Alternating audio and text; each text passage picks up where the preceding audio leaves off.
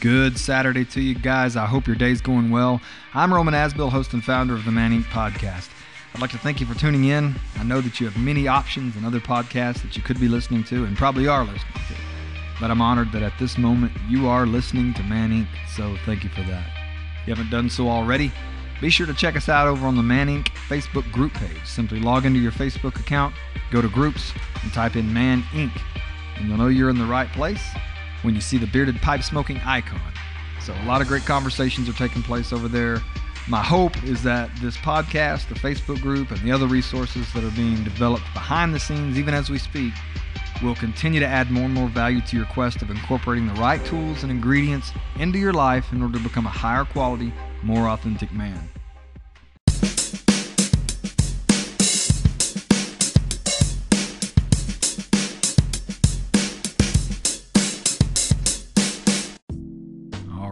Today's podcast, gentlemen, we're going to be talking about procrastination. This is going to be our third installment on the productivity versus busyness series that we're uh, in the middle of, in the midst of. And so, today, as we talk about uh, procrastination, uh, I want to tell you first off that uh, I got this from an article off of uh, inc.com, inc.com, and uh, forward slash Geoffrey, that's Geoffrey the G. James.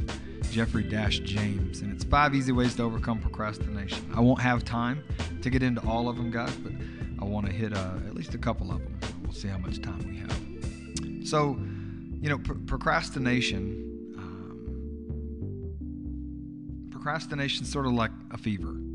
Um, it's a symptom with many possible causes, and unless you know the cause, the treatment for the symptom might make things worse. So, we're going to treat the symptom today, and, and I'm going to give you some of the causes of those of those symptoms. So, this number one, the size of a task might seem overwhelming. So every time you think about a task, it seems like a huge mountain of work that you're never going to be able to complete, so you never start. So how do you eat an elephant? One bite at a time. Okay. Uh, so you break the task into small steps, and then you start working on them.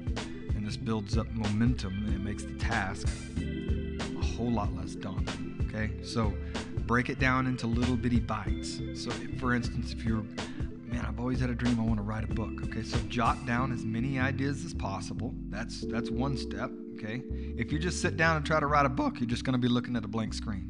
But number one, you know, jot down as many ideas as possible. The second thing might be to sort those ideas into an outline.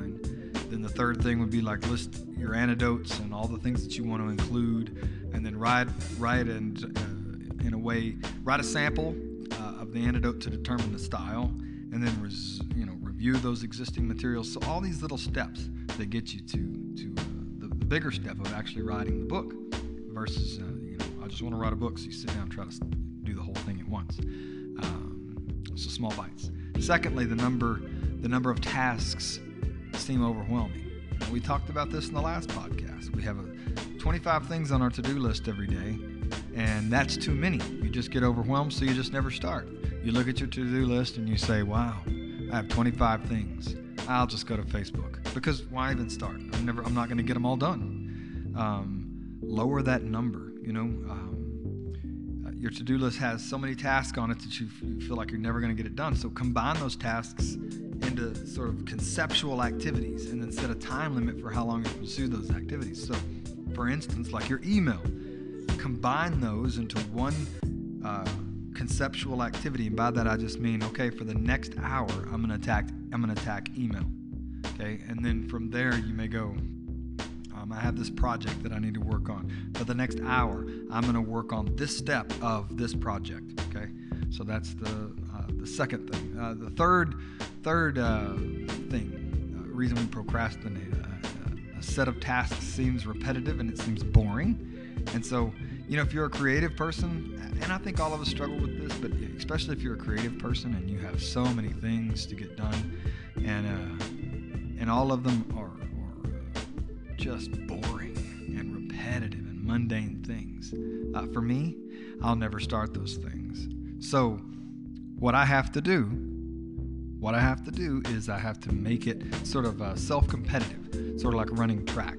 I'm only trying to beat my own time. So I get a stopwatch and I say, these six emails should take me about uh, 20 minutes.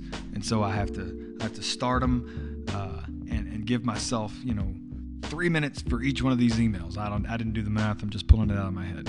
But that's one way to start that. So, guys, that's that's all the time that I have for uh, have time for today.